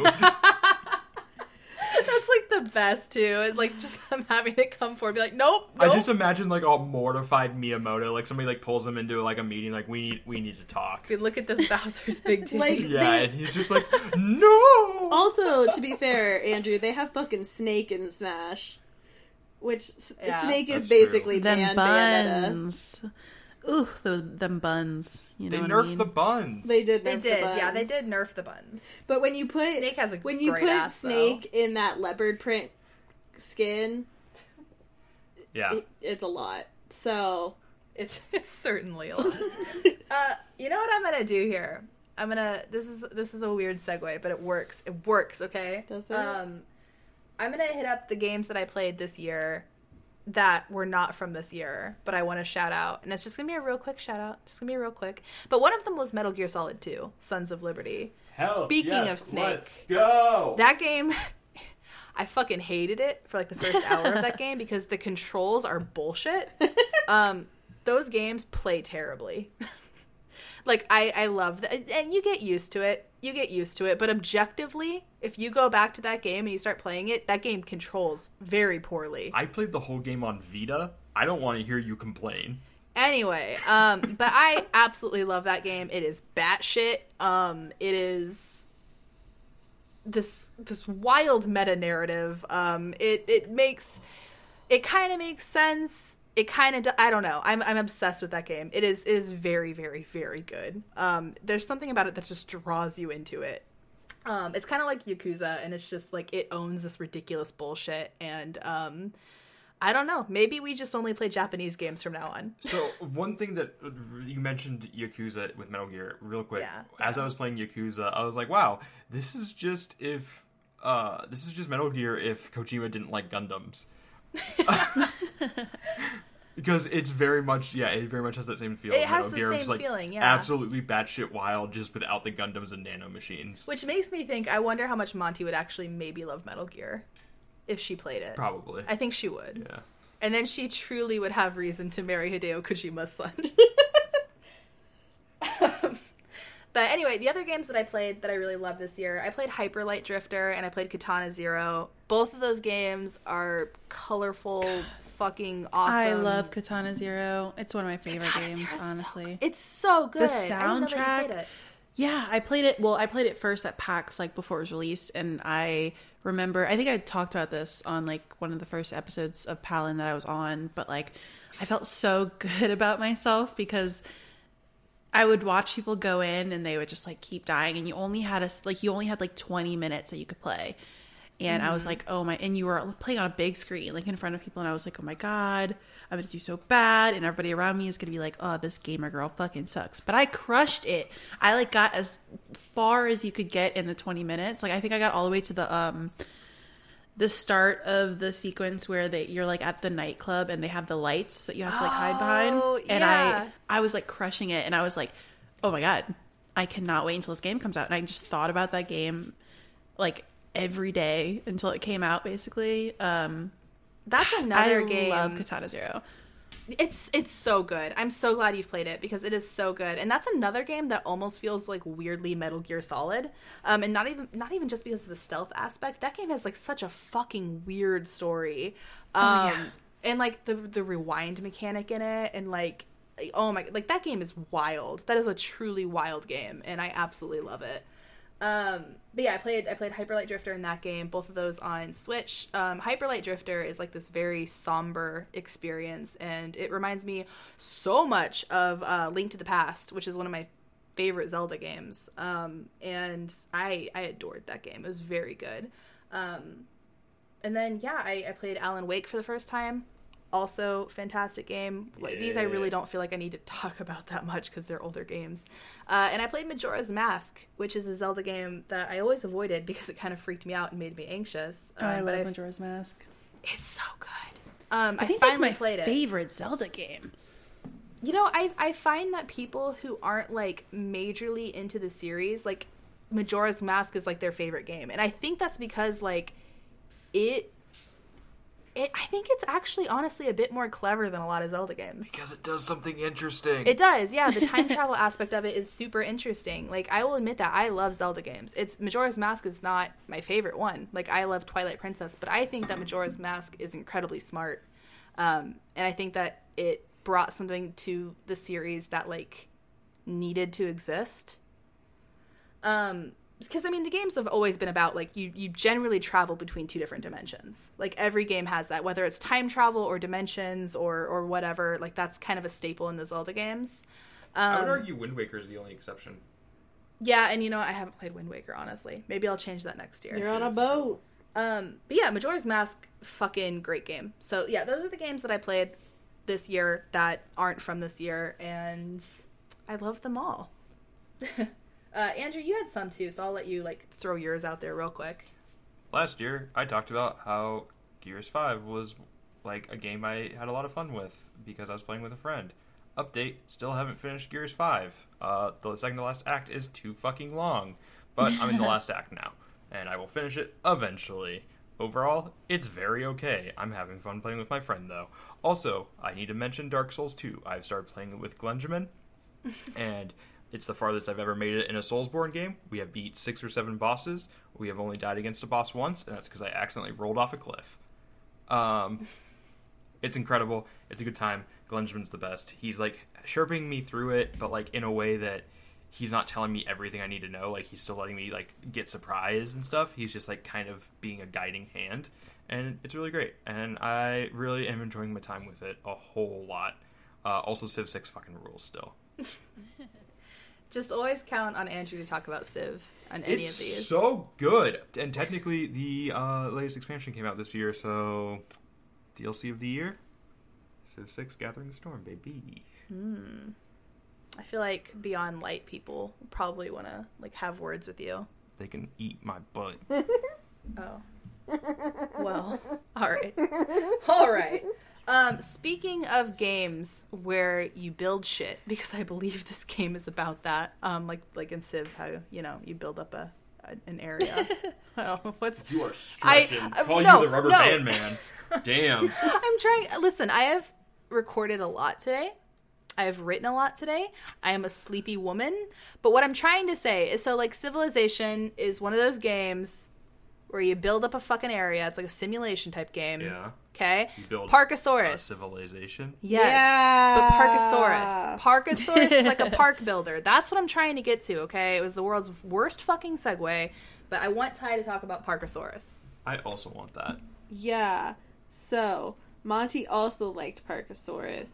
It was a game that we got code for, and it's like an indie, um, like Zoo Tycoon, like Roller Coaster Tycoon type deal.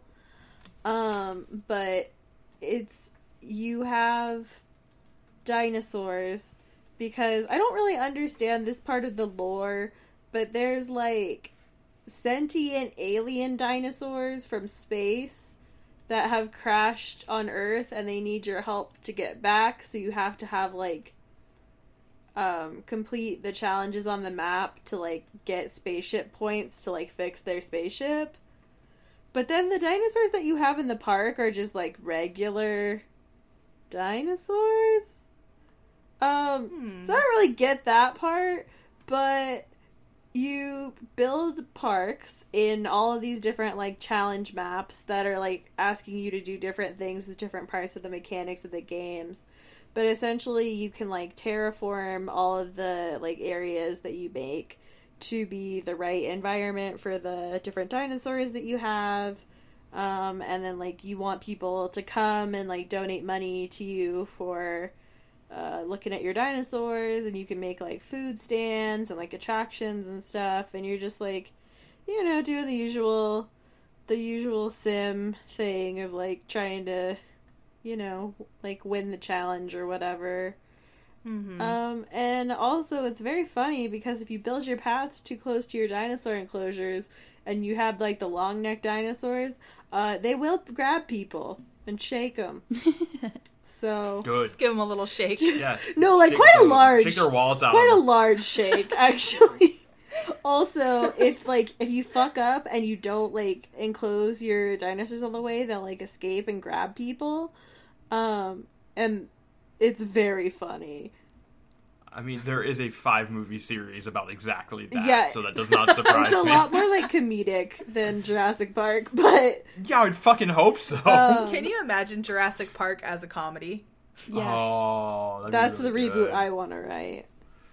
Yeah, Um, but yeah, no, Parkasaurus seemed pretty cool. Um, it seems very up my alley. It's Yeah, like a very It- it good like like when you want your brain to be busy but not like stressed out.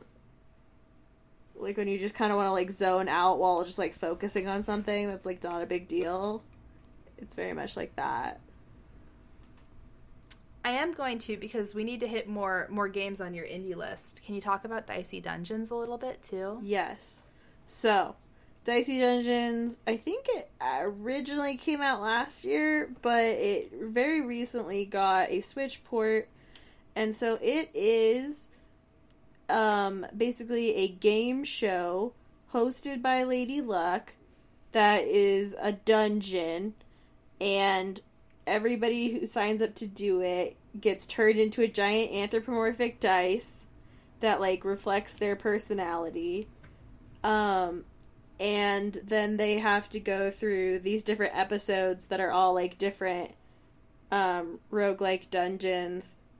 And like each time you play as a different character and like I don't know if it's based on your progress or if it's just that you play them but you unlock like the next one. And then by playing as all five of them you then unlock the ability to like get into the other episodes. Um and so it's basically like a rigged game like lady like fully is clearly like the villain and expects you to lose Yeah. um, and so then like when you're actually playing, you have like dice. Um, and so I think you start with two, and all of your moves are like you have to use your dice for them. Like you spend dice on them. So there'll be one that's like, oh, you can heal by like X number of like like you can heal by like however much the dice value is, but like only up to three. So it's like okay, I rolled like a two and I want to heal, so I'll put that two into the healing power, and that will spend the healing power for that turn, and I will heal two damage. Or like there's one mm. where it'll be like oh like I think it's like the battle axe or something is like you deal two X like whatever f- fucking dice you put there. So it's like okay cool if I have a six I'm gonna put that there because then I'll do twelve damage. Um, yeah, yeah.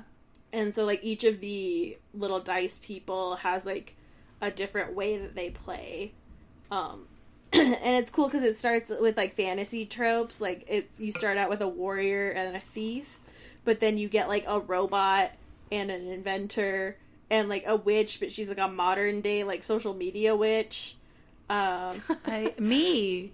Like like kayla yes. Um and like I love that. and like they all play differently. Like the thief and the um warrior like they they are different but they're like like you kind of get like they're a little bit similar but then like the robot is totally different. The inventor is totally different. The witch is totally different. Um and like it's just it's neat. Also i like the art Yeah, I've I've heard really good things about it. I do need to check it out because like I don't remember who else talked about it, but I know that I like especially when it first came out, there were a lot of people talking about how fun it was. Yeah, a friend of mine is like a huge fan of it. Like he's obsessed with Dicey Dungeons. it's Um, and I'm, it's like, he's been yelling at me to play it for years, and now that it's on Switch, I think, or not years, but you know what I mean. yeah Forever. i i've had my Um, eye on it on for a while but i wanted to wait for the Mhm. switch port Yeah, I think that's gonna finally make me jump into it because it seems very much up my alley. So it slaps on switch Uh, speaking of games on Switch, Andrew, Mhm. how was Pikmin three? too short. Yeah, you beat that game very very quickly. Yeah, it's it does not take long, and like it's kind of built that way. It's kind of built with the idea of hey, you can play the campaign multiple times and like try to just do it faster. It's almost got speedrunning in mind in a really weird way. Um, like hey, try to do it in less days. Hey, try to make sure less Pikmin die. Um, have more Pikmin survive. Try to go back uh, and get more fruit. Um, like there's like a ranking at the end. It's like how many of the fruit you get. There's like 66 pieces of fruit. It's like how many pieces of the fruit did you get? Um, and and there's also like little challenge maps that are actually really hard and really fun. And that's kind of where like more of the playability is. Like after you finish the campaign you unlock the second half of those challenge maps. And that's what i'm working through right now. And those are really fun. Yeah i just wish it was longer. Um especially if it's a co-op uh, if you play it in co-op i feel like it'd be a lot easier. Like i played it by myself and it was moderately challenging at some points um, mostly just because like trying to split up um, like my squad to do different things. Um, whereas if you had somebody to help you, like you could do that a lot more effectively and just really blow through the campaign. I feel like.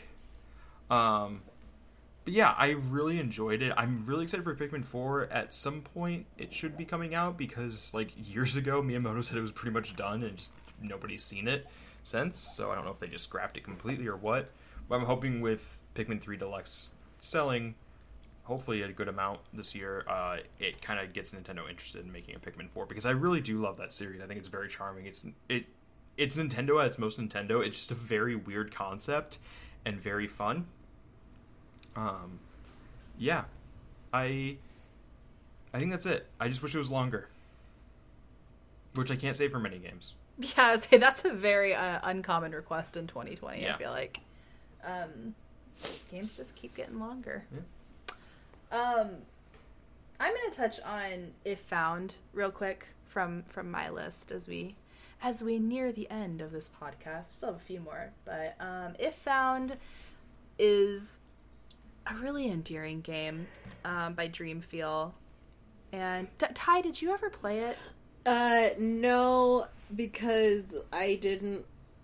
Uh, I didn't want to do feelings. So Yes, I was gonna say whenever we talked about it the first time, I told you like, "Oh, you should totally play this," and you were like, "Yeah, it looks really good, but I do not feel like being in my feels." And I was like, "Yep, totally valid. Get that because it is a very feelsy game." Um, but I didn't know if you went back and you eventually did play it, but it's really good. Um, the whole like mechanic of that game is just erasing. you just you just shake your mouse and erase stuff. Um, and it's very therapeutic. Um, it's it's a very I don't know. It's it's not like it's bleak. It's not like it's a depressing story. It, it is, but it isn't. Um, it ends in a very like positive, optimistic way, um, where it feels like everything you went through, like you got to the other side, and you just you just feel better, and you feel like you grew. Um, and I don't know. I I really adored that game. I feel like it's definitely worth um, playing through. So shout out to that one. Um, and then I will go back up to you, Ty, because you still you still got a few more on there. Um, let's talk about Nowhere Prophet. okay, Nowhere Prophet is another one where I think it came out last year, but it got a Switch port this year, and I I got a code for it, and I like I played it, and I talked about it on mixtape like at the beginning of ish of the year, um, and I liked it, but it's really fucking hard. Um, and so then I kind of fell off of it just because it was beating the shit out of me. Um, but after spending so much time on like Hades and Thronebreaker and stuff, like coming back to it, I feel like I'm a lot more literate in what it's doing and like how it works. Um, and so I still haven't beaten it on the easiest difficulty, but I have almost done so. So I'm making progress, which is exciting. And um I didn't explain what the premise of it was, but it's like so it's a roguelike deck builder set in like kind of the post post apocalypse. Um and like you're in an area that's very like arid and deserty. Um and the character that you're playing is a prophet who like witnesses some kind of like falling star slash satellite, some kind of like tech thing fall from the sky and it like talks to you. Um, and so based on that, like you get followers, and so like the run is basically just you taking your caravan through all these different areas and like dealing with all these different factions and stuff. Um, and it's an interesting take on the apocalypse and like the post apocalypse just because like it's it, it doesn't shy away from the fact that like there were going to be times when like violence is necessary and like like rough shit is going to happen but it also like has a stat for like your altruism and it often like gives you options to like try to not fight or to try to help people.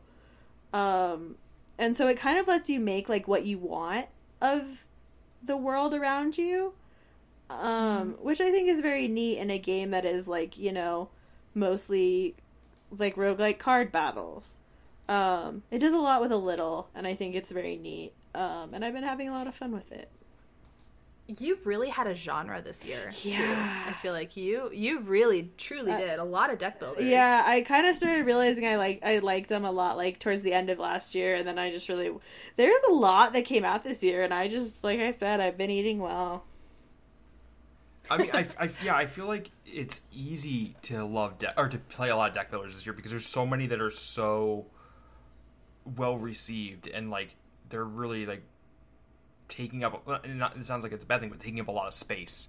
Um, like they're they're like, hey, we're here, we're, like play us, we're good, like we're critically acclaimed. People are talking about them. Um, so yeah, I think it's easy to eat well uh, right now if you're a deck building fan, and it's cool that you discovered that about yourself. Like, hey, this is my jam. I like this genre. Like that's awesome. Yeah, So very fun. good for you. Happy for you. Thank you. Um, I'm gonna have you talk about the flower collectors right now too. Okay, so the cla- blah, blah, blah, blah, blah. the flower collectors is a like first person um adventure game. I guess it's kind of it's like an observational adventure game. Um, in that, so you play as a guy named Jorge, who is a retired cop, and he retired because while he was um, doing cop shit, he got hurt and is now uh, in a wheelchair. And um, because the the game is set in 1977 Barcelona, um, and his apartment is completely inaccessible. Basically, like he is stuck in his apartment. There's no elevator. Um, so his main thing is he just kind of like in a less creepy way like Alfred Hitchcock like people watches um and like draws and stuff. And um then like one day while he's doing that he witnesses a murder. Um Oh, yeah, and so then it gets into this whole thing of like this young journalist is investigating the murder. Um, and the story is mostly just kind of about like the uh the revolution in Spain that was happening during that time and they're like kind of like not their version of the Red Scare, but definitely they're like cracking down on like queer folks and like leftists and like all of the shit that was happening then. And like Jorge has a very complicated relationship with all of that.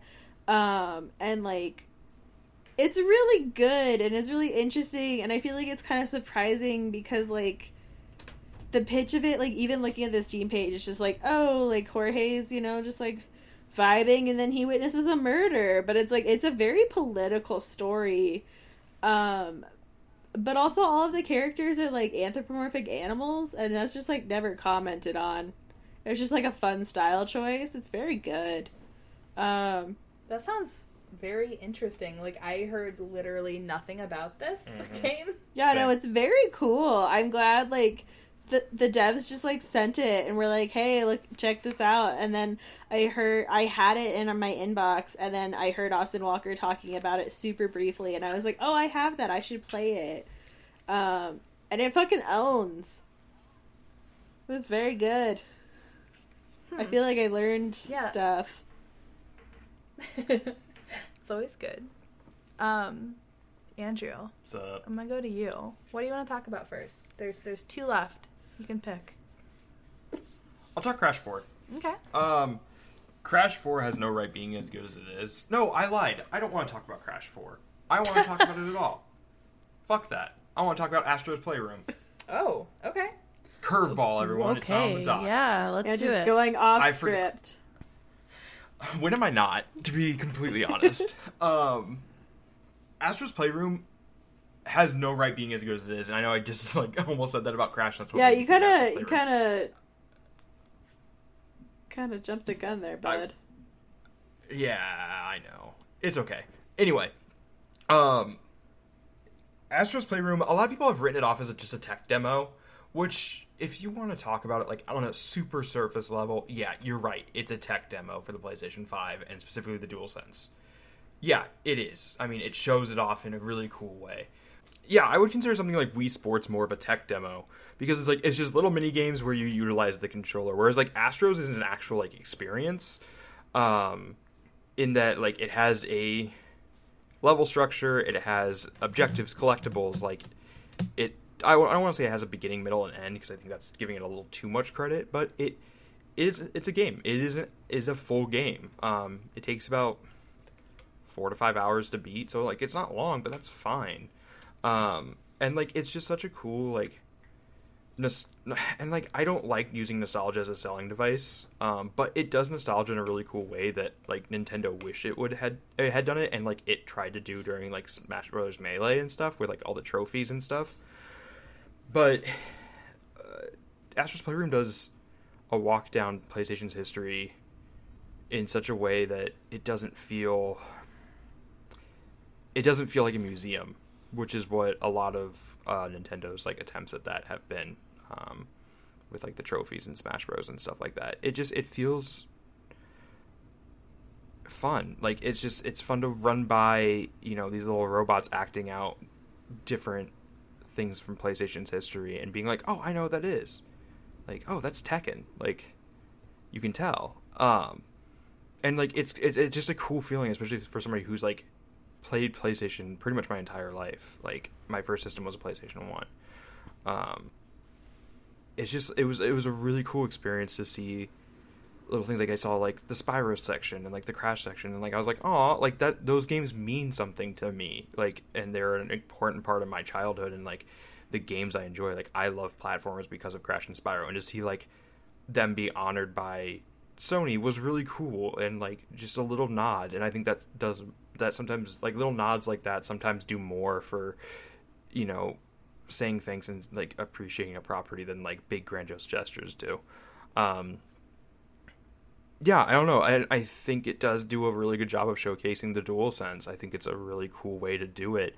Um my sister-in-law's here right now visiting for winter break and she's like okay well what should i play on the on the playstation 5 and i was like play astros like because like it's a really cool way to really show off the uh the dual sense and also just like how snappy the hard drive is because like when you die in astrobot you're like less than a second you're back.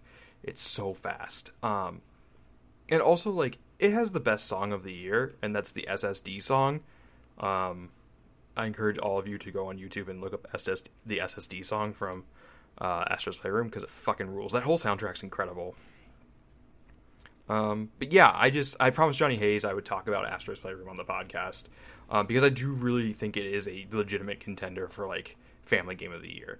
If you want to like go in like Game Award categories, I think it is a legitimately well crafted and uh, well made game that shows a lot of love and reverence for like Sony and PlayStation as a brand and experience. Um, yeah, that's Astrobot, baby. So I should play it. You really should, especially because like you and I have talked, and you're like, I don't really get like the whole like uh, haptic feedback and like adaptive con- like triggers thing on the dual sense, and like it does such a good job showcasing that in a fun way. So, Yeah, I played it for a little bit. Yeah. And I thought it was really cool. Um, yeah. yeah. You missed it. I talked about the SSD song. Ah, I love the SSD song. SSD. Track of the year, honestly. Ah, that's what I'm saying. Um, speaking of games with good music, I don't know. Yes. Um, let's let's talk a little bit, very little bit, because I have po- I, I have done probably six fucking podcasts about this game this year. uh, Persona Five Royal. Um, Kayla, you, did you play Vanilla Persona? I 5? did. I did. and then you played Royal, and so like, what do you think about all the changes?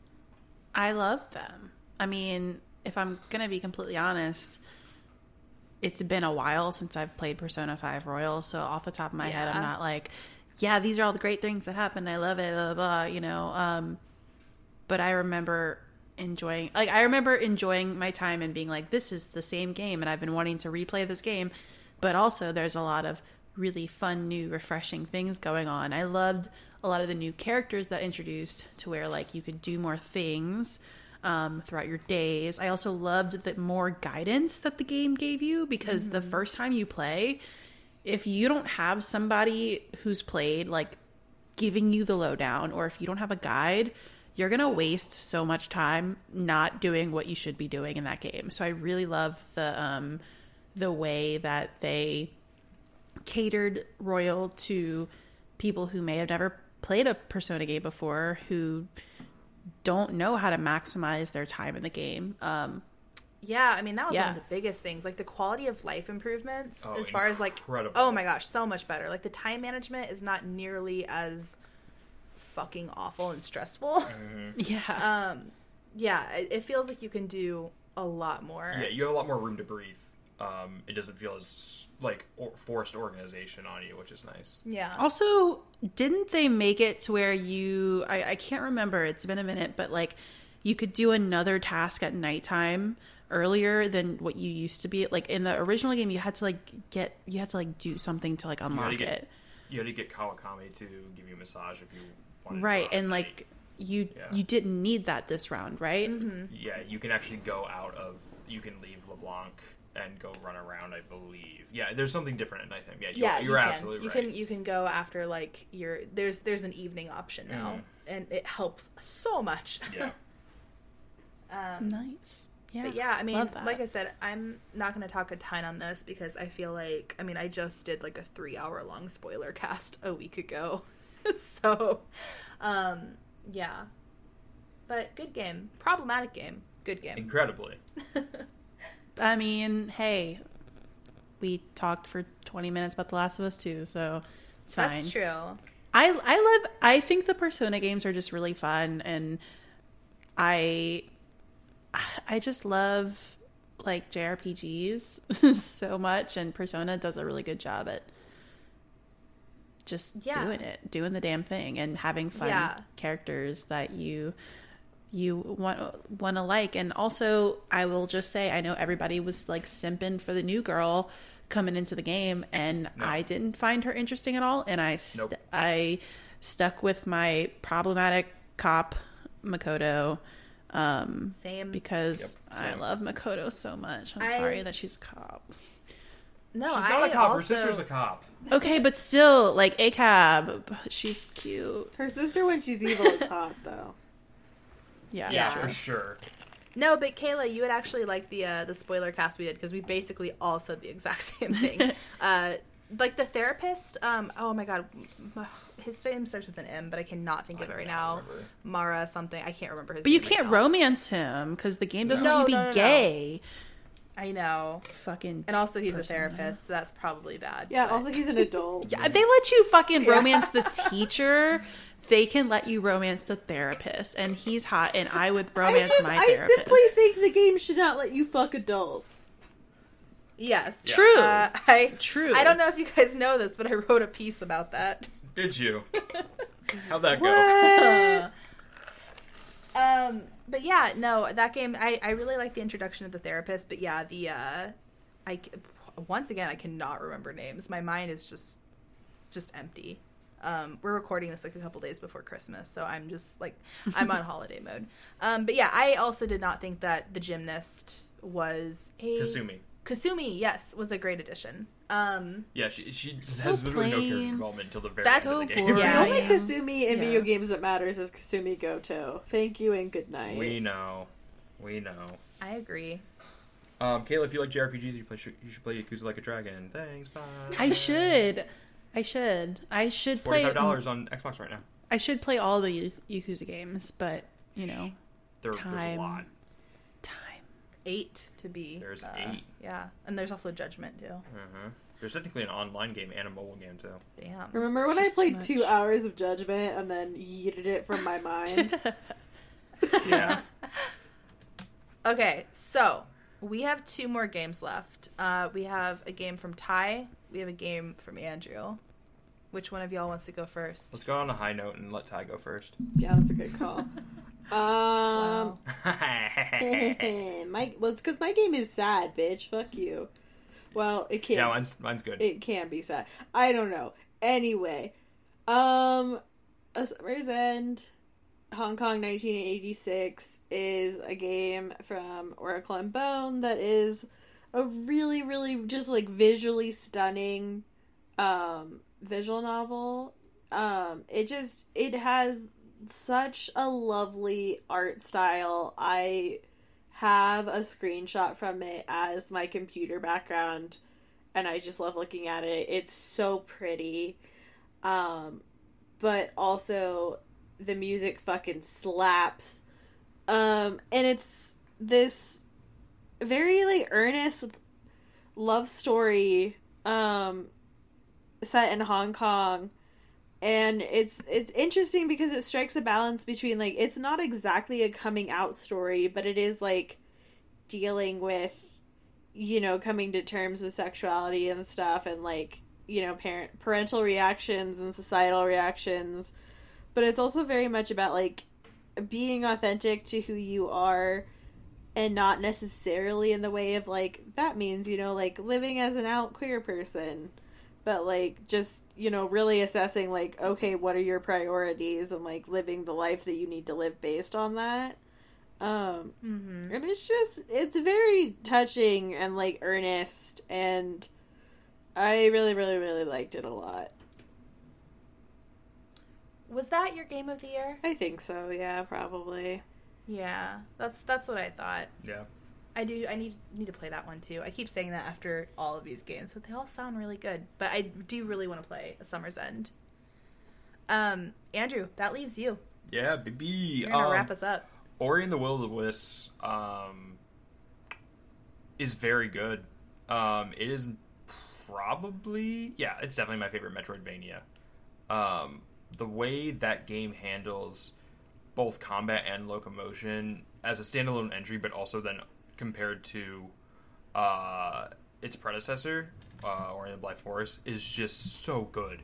Um, the movement and combat just feel incredibly smooth and fun to play, um, and they never feel like it. It always feels challenging, but never impossible.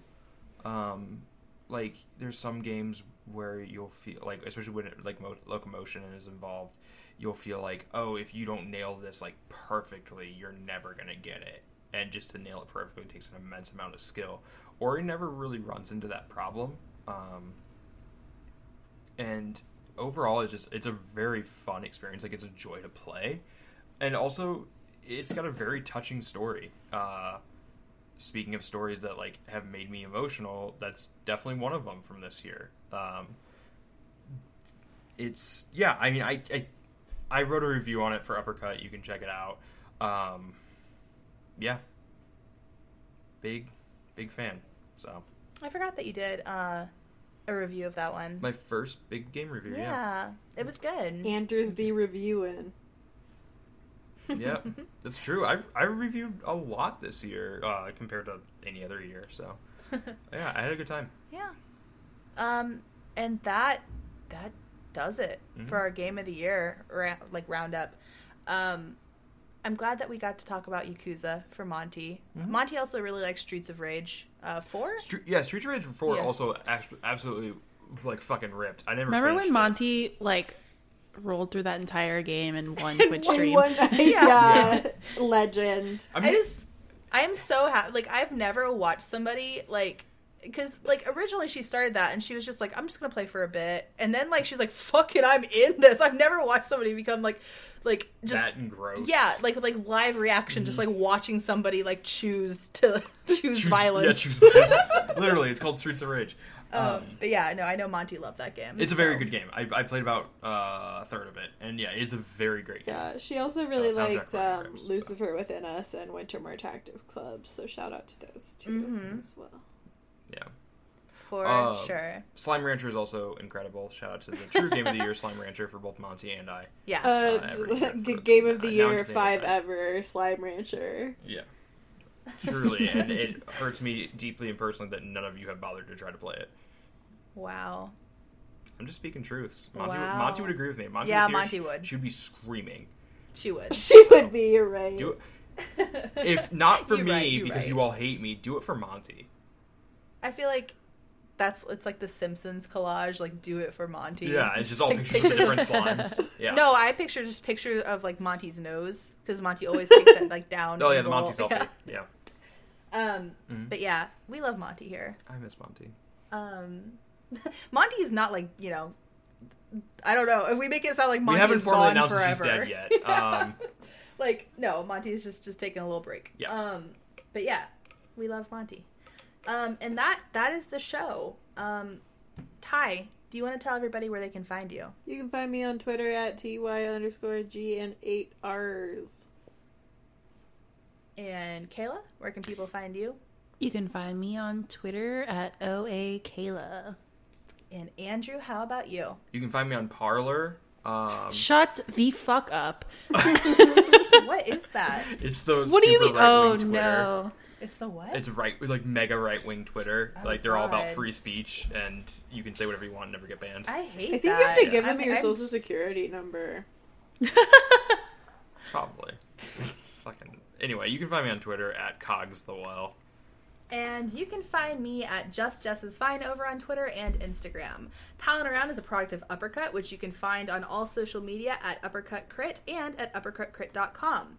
If you'd like to hang out with the Uppercut crew, feel free to join our Discord. As always, the link is in the episode description. And if you like the show, be sure to rate and review it on iTunes or wherever you listen to podcasts. If you just can't get enough, you can head over to patreon.com slash uppercutcrit and toss a couple of bucks our way to get it early or even get your name read at the end of our shows, just like these folks here. Erica Scherer, Victor Mosspan, Jordan Ramey, Dale, Adam Manahan, Chris Hardigan, Jesse Vitelli, Eric Sapp, GameCrash.co.uk, Adept7777, Tyler McCall, Optional Objectives, Michael Diaz Suarez, Kenneth Shepard, Lucas Lyon, Eric Jin, Eli Bergmoss, Adrian A. Rock Williams, Matthew Flowers, Andrew Sherman, Colton Crow, Sean Martin, Jesse Peterson, Jared Shue, DJ Kento, Cam Koenig, Quentin Hoffman, and Mikey Phillips. Thank you all so much for your generosity, and thank you, listener, for palling around with us. Bye! Bye. See you 2020. It's currently 2020, Andrew. I know, but this is the end of the. Uh, this is the last see ya. podcast of 2020. Peace. Oh, I thought you. Never mind.